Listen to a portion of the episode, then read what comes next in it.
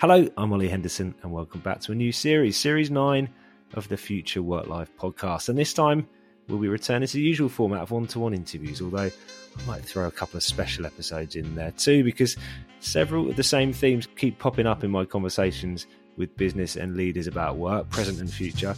So I'll share more about that over the coming weeks. But for today, I've got a great guest to kick things off. After a 25 year career in leadership roles, 10 years ago, he wrote a book offering a unique perspective on what it takes to bring out the best of the people who work with and for you. Mark C. Crowley's book, Lead from the Heart, was both a rallying call to consider the impact of how your behaviour makes others feel, but more literally, it drew on scientific research that demonstrated how your heart, that real physical thing beating in your chest, affects how you think and drives human motivation and achievement. 10 years on, his work is taught in universities, and Mark hosts a successful podcast featuring some of the world's most well respected business and leadership experts. Before we jump into my conversation with Mark, a quick reminder that you can now pre order my book, Work Life Flywheel Harness the Work Revolution and Reimagine Your Career Without Fear, which will arrive through your letterbox on the 17th of January next year. I'm also now sharing how the lessons I've learned through my career and research can help shape businesses' approaches to career development and performance. So if you're interested in planning something for your team, do get in touch. Right, let's get down to business. Here's my conversation with Mark C. Crowley.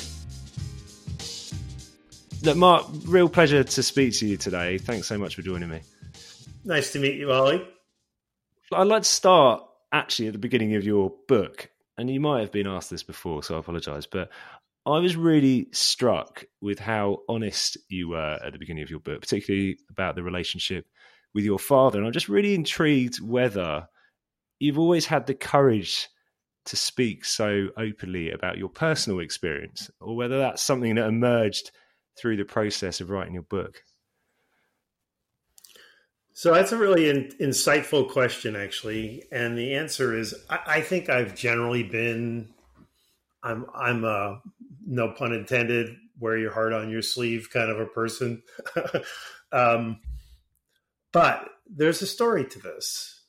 Um, so, for your audience, my father, my, my mom died suddenly when I was very young. And uh, from that point forward, my father raised me, and his instincts were just to destroy my spirit. Like he wanted to cripple me, my self confidence. And he did a really effective job of it because he just yelled and screamed some really harsh stuff over and over and over from my childhood. And then he kicked me out of the house right after I graduated from high school. And he was, by this point, he was a very wealthy man and no money. He offered me, he didn't even go to help me find a place to live. It was over. Our relationship was over until he died 15 years later.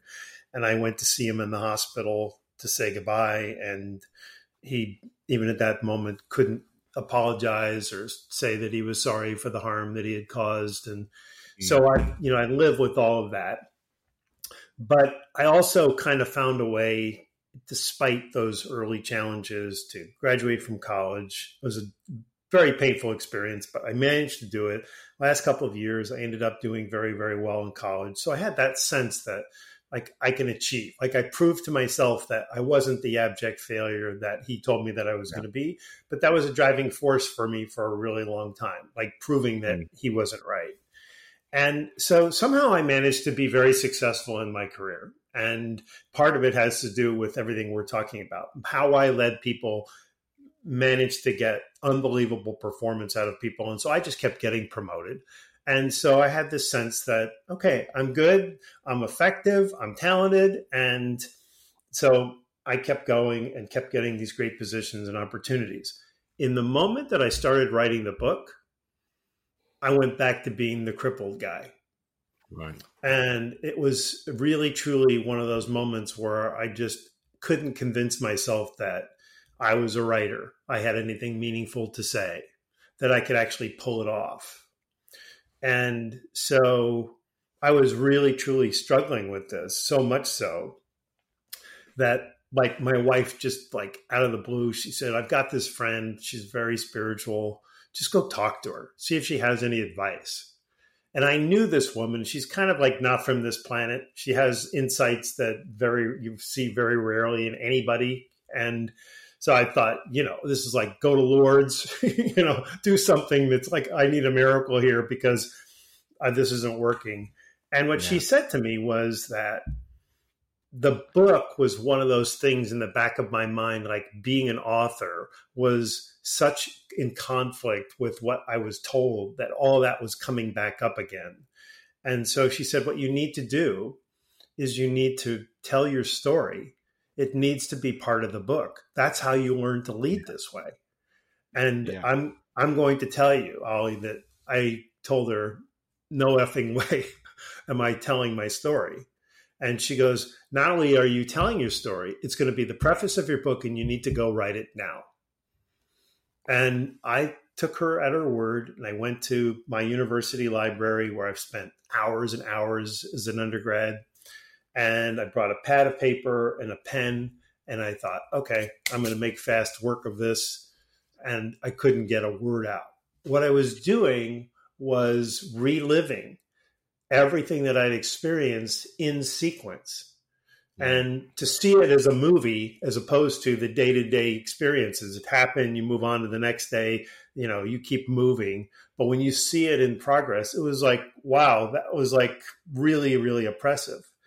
And it was a very painful experience to write that. But I knew she was right when she said it needs to be the story because it needs to be at the beginning because I didn't want to write it like a traditional leadership book. I didn't want to, I, I wanted people to have something different. And I knew I had something to say in terms of the story and how it got me where it got me is, is really the whole point. You know, this is how I learned it. This is why I see the world very differently.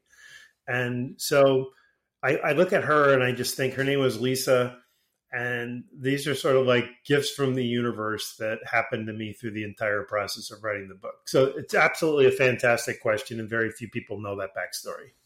Yeah. No, it's so interesting, isn't it? Lead from the heart is the, the mantra that you share with people, and it, but because it's not just a metaphorical thing, is it? There's something about the heart, and you start your book talking very much about physiology. You know, about what does, how can the heart contribute to the way that we think and the way that we lead. So, I mean, to tell us, what's the heart got to do with leadership? Well, I mean, you're like, I'm like, you know, those little bells when you go into the like the post office, you know, and you you hit the thing, and then somebody comes out. You know, I wish I had one of those because this is like the second question that you've asked. I'm like, how? What made him think that? I mean, you're you're asking really informed questions, and so all of a sudden, have you noticed that people are using language like heart led leader and, you know, mm. heart leadership? Have you noticed that that's, yeah. well, I wrote this book 11 years ago and, and like paid somebody $10,000 to advise me on how to build the platform and build exposure. And out of the gate, she just said, never, ever, ever use that expression again. Like effing stop. Those were her words. Like stop effing was her. Yeah. And she used the full expression and I paid her a ton of money to tell me this. So the world wasn't ready for it 11 years ago. We think it's soft and we think it's weak and sentimental. Um, but now all of a sudden, you know, and I think I played a role in this in terms of, you know, just helping to communicate why this has to be the future. But what I think distinguishes my point of view on this is that, to use your word, I'm not talking about a metaphor here. I'm not talking about a metaphorical heart. I'm saying, and this is why I had the courage. And, you know, I mean, she was saying to me, just call the book Killer Engagement and people will buy it. Call it Lead from the Heart and you're going to get kicked in the, you know, in the stomach, basically, is what she was implying to me. And she was right. I mean, I, I, I paid a price for this. But in the process of doing the research for the book, I basically discovered so it really starts with like I had to ask myself, what was I doing? Like, why did people scale mountains for me consistently? And every every role I ever had, starting right out of college, everybody who responded the same way, man, woman, doesn't matter age, doesn't matter education, doesn't matter the job, family, the challenges. Everybody was responding to this. So I knew it was like a human thing. And I realized one day I was affecting the hearts in people. Mm. And you would think like, wow, what a great epiphany. How cool for you. And instead, I thought it was like the worst thing that could have happened to me because coming from like financial services where I spent most of my career, I thought anybody hearing heart and leadership is going to go like what what happened to him like the guy's been gone for a couple of years wrote a book and like now this like like seriously you know like that's what you did like and so my wife basically said to me she said well you've already proved it you already know what you did work so go see if you can find some evidence which led me to mm. the hmm. conclusion that i was affecting hearts in people like i had to think about it like i'd never thought about it ever i just took it all for granted and from there I, I reached out to a world class cardiologist, cardiosurgeon, and just basically laid out my premise. I think I was affecting the hearts and people by the way I was leading them. And what she said was, we believe for like 300 years that the heart is just a pump, but we're now discovering that that's just simply not true. That the heart has its own form of intelligence that's influencing our choices, our behavior, our decisions we make. So in my book, I actually say literally that that engagement is a decision of the heart and so the reason there's the word heart in the title is because of the science. If we understand human beings and we understand the, our new understanding of how humans are influenced, then we need to take that new information and we need to apply it on how we manage people. Yeah. When you and you said before, have you noticed how more people are using expressions like that? And I think empathy was one of the most undervalued skills probably before COVID, and the one of the most valuable skills, particularly for managers working with people in all sorts of circumstances, um, based in all sorts of locations with their very own challenges. Have, being able to be empathetic and put themselves in their shoes was kind of a demonstration that you were going to be able to adapt to this new world. Does that play into what you're talking about? How does the heart manifest in the way that people behave? Is it the type of skills that we use or the skills that we demonstrate to people like empathy? So, um, first of all, empathy is one of those things that emerged, but you know, it's really interesting. I, I, I think we're in.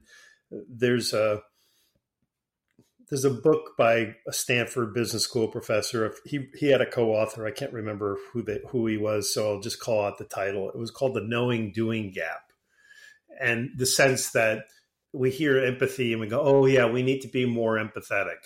I'm not seeing a whole lot of evidence that we've made the shift into actually becoming more empathetic in business. Um, I simply just don't see it yet.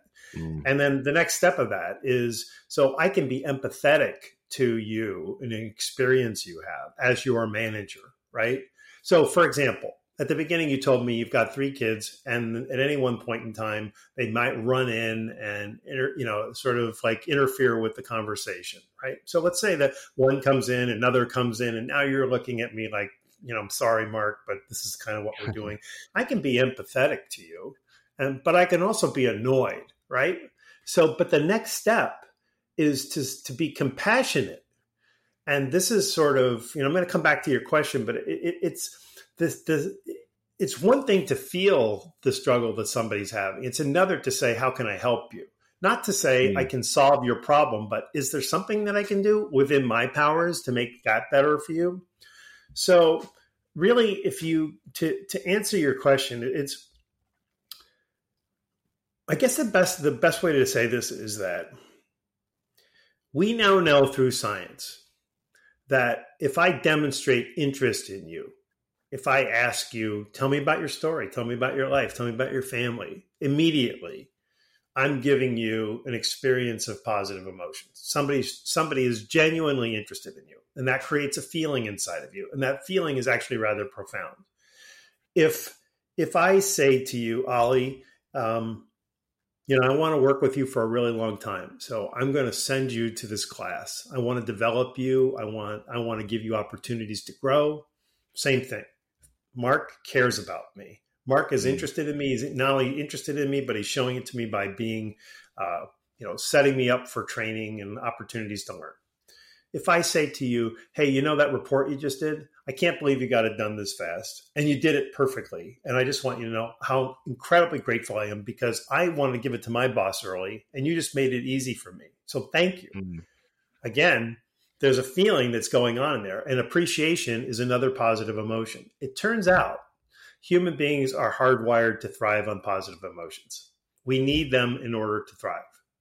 And unfortunately, the world can be a shitty place. You know, just you know things that happen to you. I just I just spent a thousand dollars to buy a new iPhone, and the day later I dropped it on the floor leaving my office last night and cracked it, and I've ruined my new phone. Right? This is just life. That's a negative mm-hmm. emotion because you go through it all. You go through the disappointment and the anger and the frustration. That's life. But if you're a manager that does all the things that I just described, you know, me doing for you, I'm creating an offset I'm giving you a disproportionate number of positive emotions. And it mm. turns out science has also proved that we are in a, we'll call it optimal level of performance. We are, we are able to perform at an optimal level when we are living in a least four to one ratio of positive emotions to negative emotions. So now think about that. So if you're being kind to someone, you're giving someone attention, you're you're developing them, you're giving them appreciation, you're giving them positive emotions. What do we do in work? We create fear for people. We tell them if they don't meet their goals, there's going to be a scolding or a punishment, or you may not have your job. We threaten that if we don't hit our numbers, there'll be layoffs.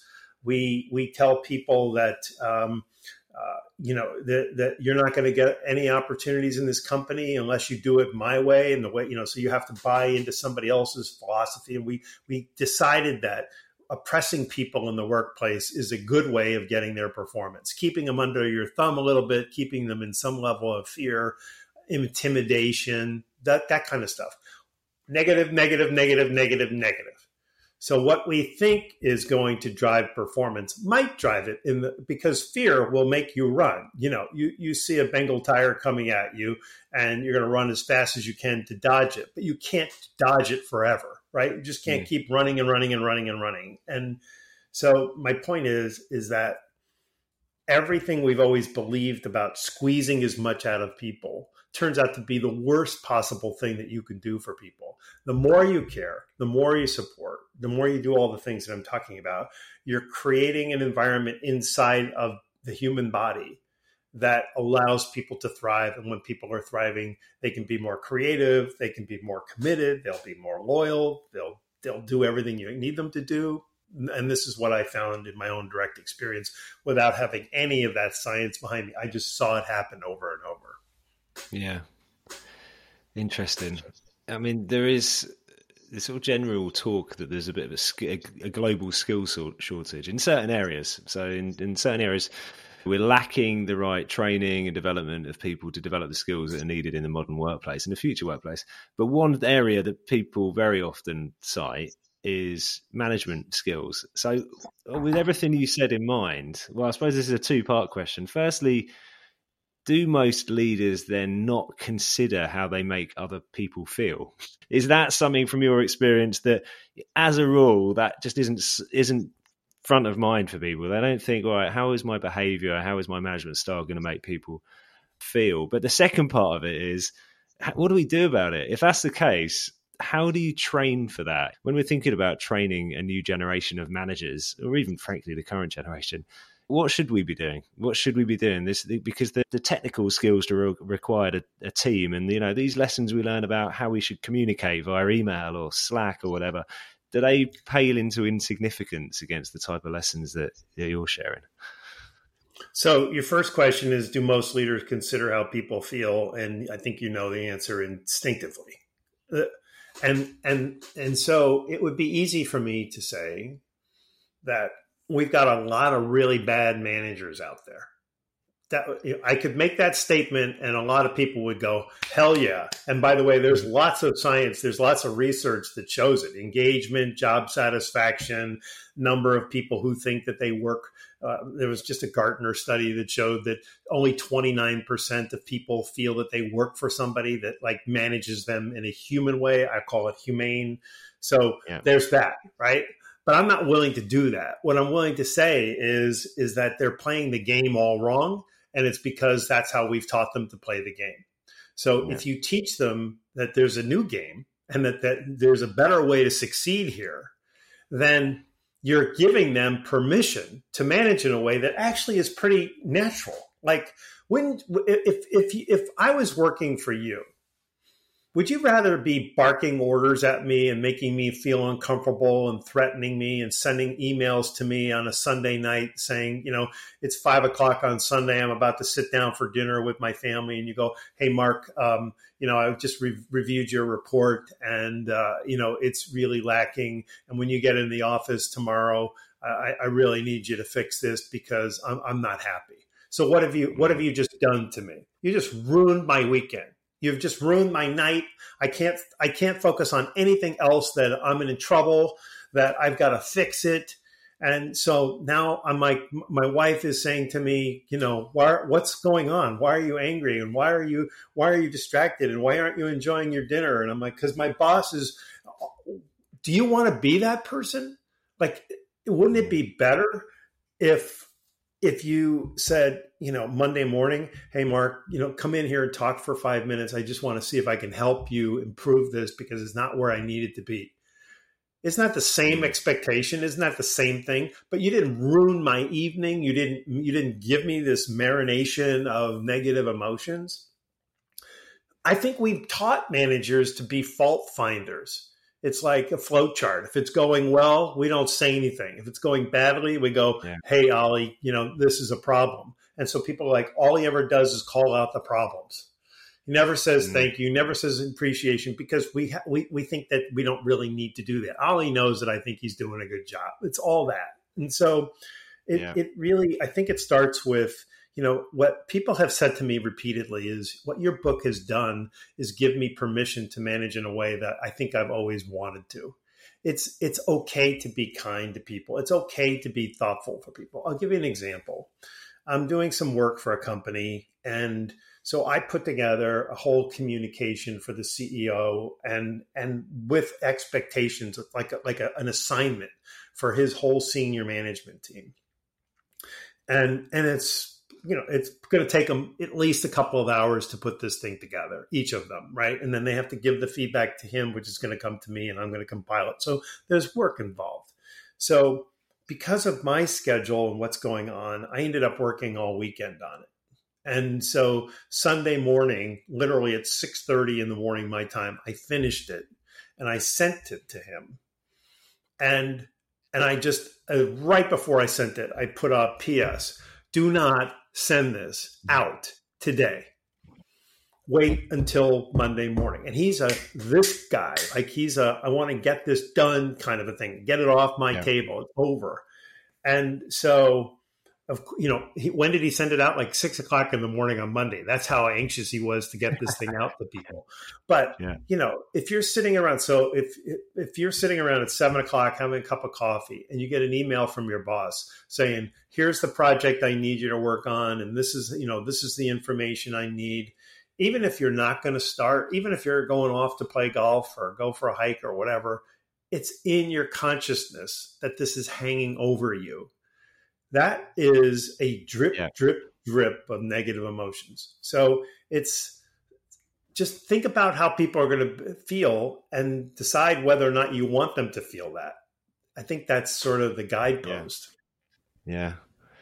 My experience of the sort of gradual shift to remote work, and you know, it remains to be seen whether many companies stick with quite so much of their workforce working remotely as frequently as they do. But one thing I think a lot of leaders seems to have struggled with is the lack of control that they have, and particularly that idea of being able to visibly see people just frankly sat in their seat, but also how they respond to instruction, whether it's framed in a way that you've done or given in the sort of direct direct orders, command and control style. Lots of people have struggled with it. Whereas I think there's a lot of the survey data and, and the data I've collected have shown that most people now, they're, it's just their expectations of flexibility have fundamentally changed, and they're probably not going to go back. They expect flexible work. Now, here's a question: Could you reassure those leaders that there are benefits to giving people more freedom and flexibility, particularly over how they plan and execute their day? So the answer is I'm going to give you the formula for managing people remotely. And by the way, I, because I fundamentally believe in uh, we we know that we need to be we're social animals. Like i like it would be better if you and i were in the same room having this conversation. Mm. now you're 5000 miles away from me so this is a miracle that we can actually do this and that's a very cool thing. But if i never get to meet you in person i have to have some connections with other people. Otherwise i'm going to wither. So yeah. when you work with a team regularly um, you know I'm, I, after a while, people really miss being with each other. So I don't buy into full time remote work, but I also don't buy into I need to see Ollie working. Like, hey, Ollie, keep your camera on all day so I can see what you're doing. Like, or, you know, come into the office every day so I can observe you. Like, what am I observing? Like, what is it that I'm seeing you do in the office? That proves to me that you're going to get what I need you to get done by the end of the week or the end of the month. It's just that you're there. Mm. So I have this the symbolic Ollie is in the office working, but I don't know if you're playing Sudoku. I don't, you know, so it really, I think we just have to like pump, punch that balloon or pop that balloon and say, that's really not the solution. So here is the solution. Start off by being very clear with what your expectations are. Ollie, this is what I'm expecting. These are your goals. If you have the ability to do this, give people metrics. Like to like for example, if you're managing a sales force, then everybody knows where they are. They can see what their performance is, they can see what their peers are, so they know where they're standing, right? Have a weekly conversation with every single person that works for you and if you can't do that on a regular basis, then your span of control is too large. So if you say, I'm too busy and I can't connect with Ollie this week, I'll get back with him next week, that's a fail. It's a fail. Mm. So, and by the way, the conversation isn't to say, Ollie, where are you on this? Where when are you going to get this to me? I need this report. Oh, by the way, could you call Joe and you know tell him that I need this? And uh, that's not the conversation. The conversation is, how are you? What can I do to help you? Now, if you want to bring up something work related and say, hey, I'm struggling with this project or whatever, I'm here to help you. You can have other conversations, and we have those conversations regularly. We have team meetings where we're updating each other on what's going on, and you know, you, you check in with people. You're getting emails. You know how where things are for the most part. It's really just the the faux con- connection, but important nevertheless. So if you're in a hybrid, have that meeting in person. If people work remotely, then have that meeting just like we're doing, but have it every single week and don't break the habit. And then the piece that they most people have the hardest is there's a I don't want to call it this because it sounds very heartless, but it, it, you get the idea. It, there's a day of reckoning. Like Ollie, did you meet your goals? Right. Mm-hmm. So I have to hold you accountable. So if I say to you, you know, once a month, we're going to look at your performance and we're going to review how you're doing. And this is not a threat. This is just normal work review. How are you doing? Did you meet those goals? How, how did you exceed those goals? So it's giving people clear direction, giving people massive trust, and holding people accountable.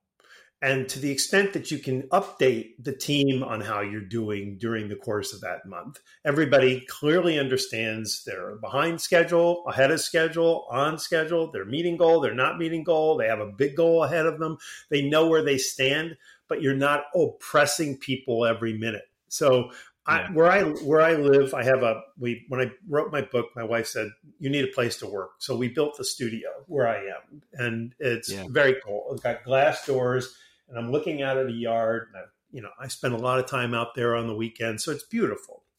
Yeah. And I've got a huge magnolia tree, and it drops a couple months, three months a year, June, July, and August, just dropping leaves all the time.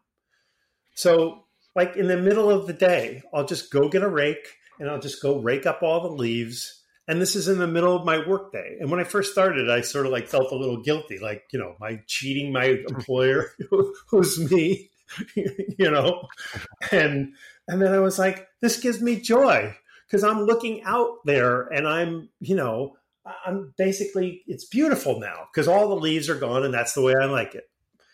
Yeah. So if I was working for a boss and you know they found out that I was raking my leaves, it sounds like Mark's a slacker you know, but I work seven days a week. You know, I work till nine o'clock at night most days. I'm up at four thirty. I work my ass off. So bosses tend to see the raking the leaves, and they don't see that he's sending out emails at nine o'clock at night. It, and this is the problem. Stop yeah. worrying about where people are and hold people accountable for results and trust them to get there. And you will see that people will deliver. They don't want to let you down. Yeah.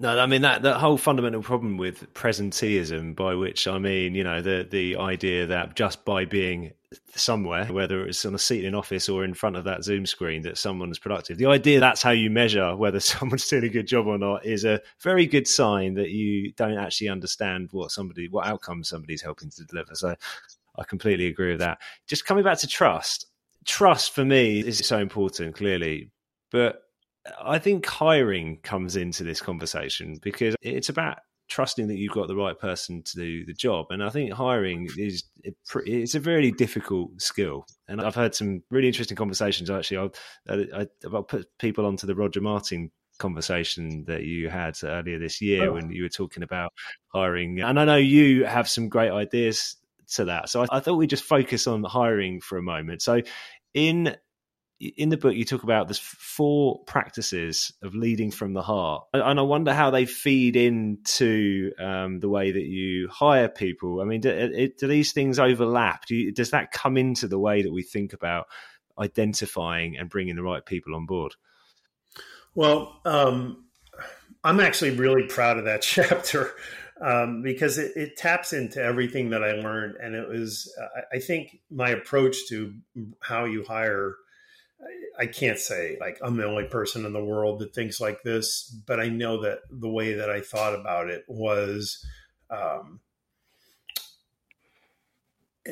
setting a little higher expectation than I think most people do. So start off with the fact that I would never fill a position just to fill one, which is mm. sounds like a low hurdle, right? Why would you do that? Yeah. But people do it all the time. I got to get this position yeah. filled. So we take somebody and they go, Hey, you kind of look like you can do the job. So go do the job. And the reason I won't ever do that is not because some people can be trained to do a job, but if they can't persuade you that their heart is going to be in, in it, and I mean that literally, but that's a metaphor that we all use. Mm-hmm. If you, you know, why would you want to do this work above all things? You know, I mean, there are people that get up on those scaffolds and clean windows on, you know, 50 story buildings. I'm like, I wouldn't want to clean windows on a one story building. So, like, how did that happen? Well, my dad was in this business and I just have always loved watching get up there and I love heights and I love being outdoors. And I'm like, okay, you're telling me something about who you are. So if you can get inside of people and understand what it is about this job that appeals to them, and you can feel that there's a sense of excitement around it, then you're kind of talking to the right person. And it was interesting because we talked about this this this cardiologist that I talked to.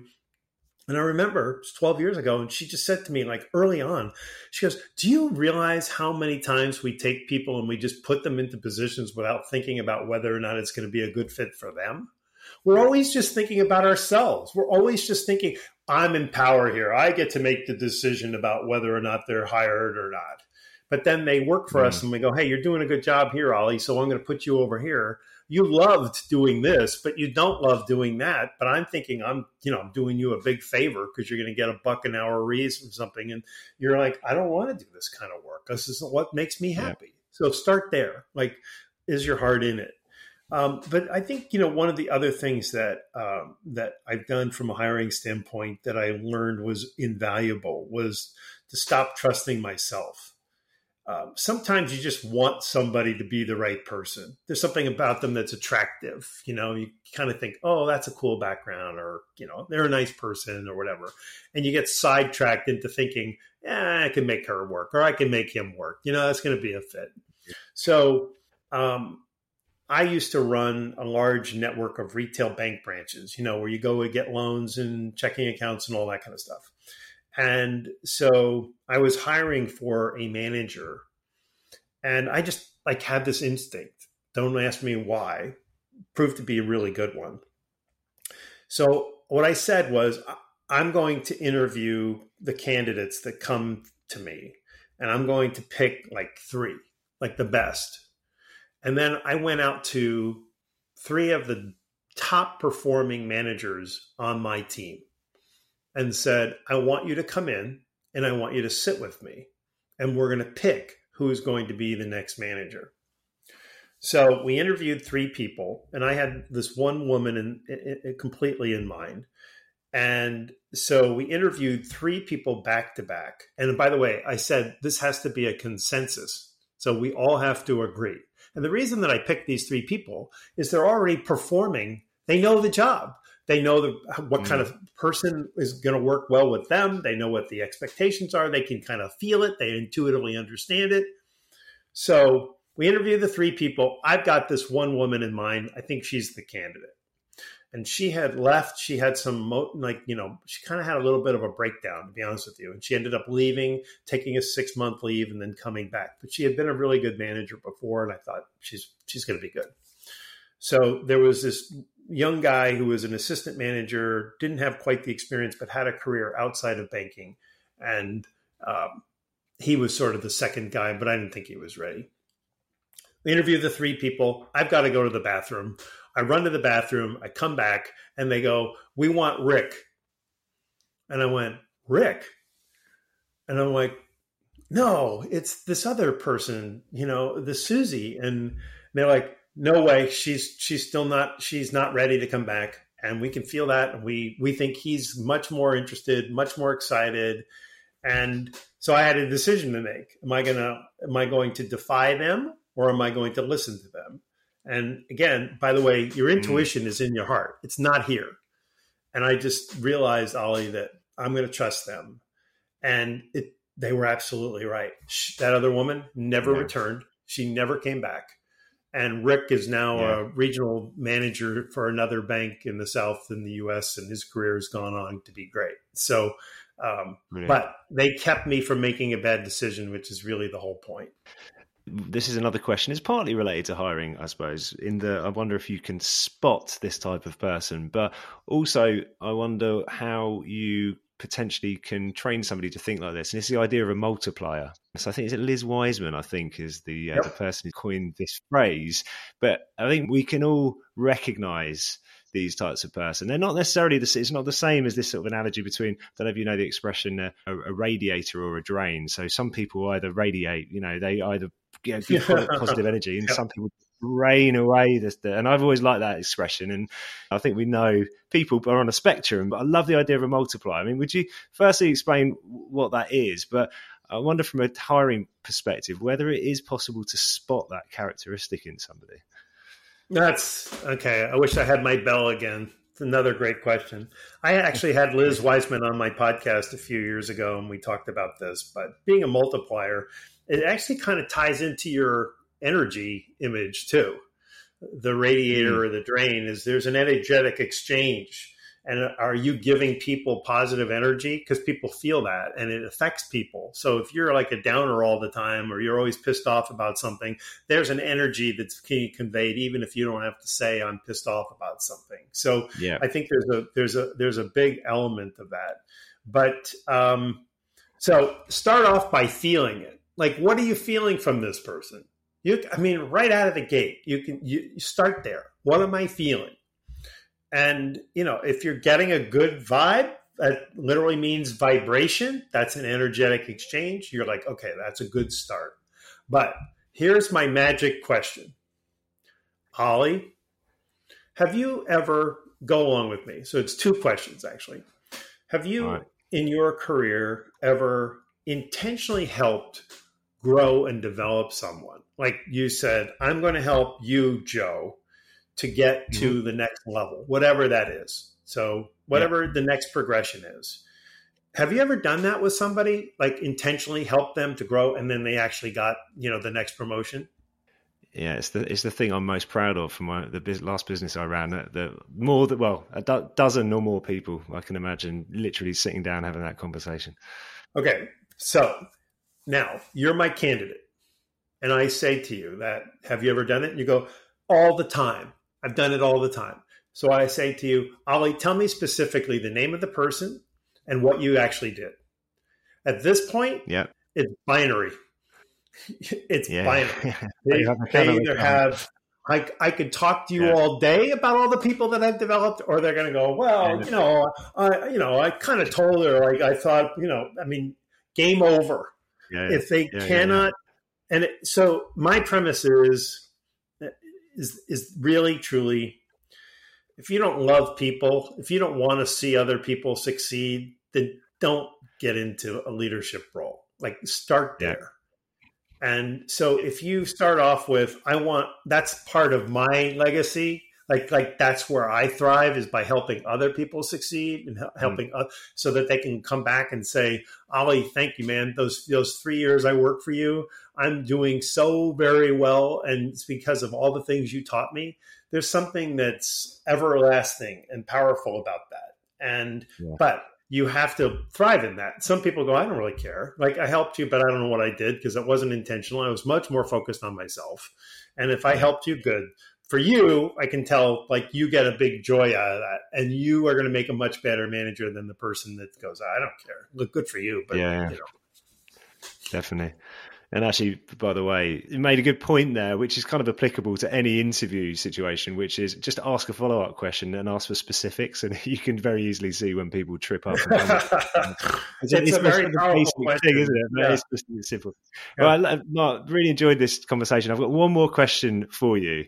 And again, it relates to one of your guests, and I think he's a two time guest. It's Marshall Goldsmith. For people who don't know him, he's probably the the most well known executive coach out there, but he's always full of wisdom. And he asked a great question at the end of the uh, the show I most recently listened to. And it's this: if you first, you imagine you're 95 years old, you're about to die, but you're given a gift. You get to go back in time, and for this moment, you get to tell yourself today, the, the you of right now, what's really important and what's not important. I wonder what you would describe as being your answer in, in that situation. Thinking ahead, what does a 95 year old Mark C. Crowley think about the world, and what would he advise you to do right now? That's a really wonderful question. Um, and I actually forgot that Marshall asked it.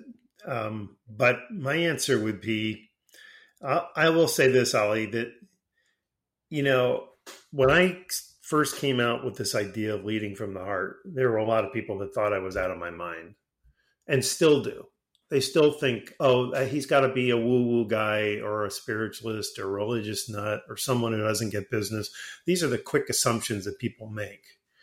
And so I believe that I'm speaking truth. I believe that I have the goods. Like I'm convinced of it. I've spent my whole career managing this way. I also, when I reflect on how I was raised and what that taught me, I kind of look at my life and I say, wait a minute, like this is why I'm here. Like this is my purpose to do this.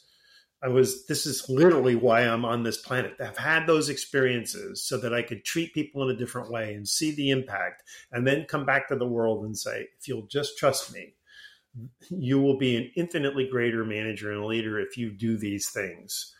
Um, that all sounds great, but that's not the way the world works. The world works with I'm going to resist you because I'm comfortable doing what I do and I think I've been successful without you. And you know you're asking me to do something I've never been asked to do before. I'm not sure I can. I'm a little uncomfortable with it. And so we're not going there today at least. So I've been on this 11 year journey. And you know I'm waiting for my parade you know i'm waiting for kidding but you know i'm waiting for people to say okay we we we totally agree with you. You've been right all along and now we want to do it like to have that kind of an impact. And so at 95 um i will look back and say i'm proud of myself for never quitting for riding it out taking the punches taking as long as it's going to take in order to get there because it's been an enormous sacrifice to do that you know? I could have gone the killer engagement way and and had this been you know done but i'm really trying to get people to understand that the way we've traditionally believed we needed to manage and lead people is completely flawed and the way we've always believed was wrong about managing people happens to be completely right. Yeah Well, Mark, thank you for joining me today. Thank you for your book. It's made an impact on the way I think about leadership for sure. And I'm going to put links to the book and your brilliant podcast in the show notes. I really appreciate it. Lovely meeting you, Ollie. And that was my conversation with Mark. What a lovely guy a great approach to leadership and management. If you're interested in reading and hearing more from him, I've shared links to his works in the show notes. Now, I'll be back here next week talking about the future of the workplace with Phil Kirschner of McKinsey, so make sure you tune into that. Thanks as ever for listening. I'll see you here again soon.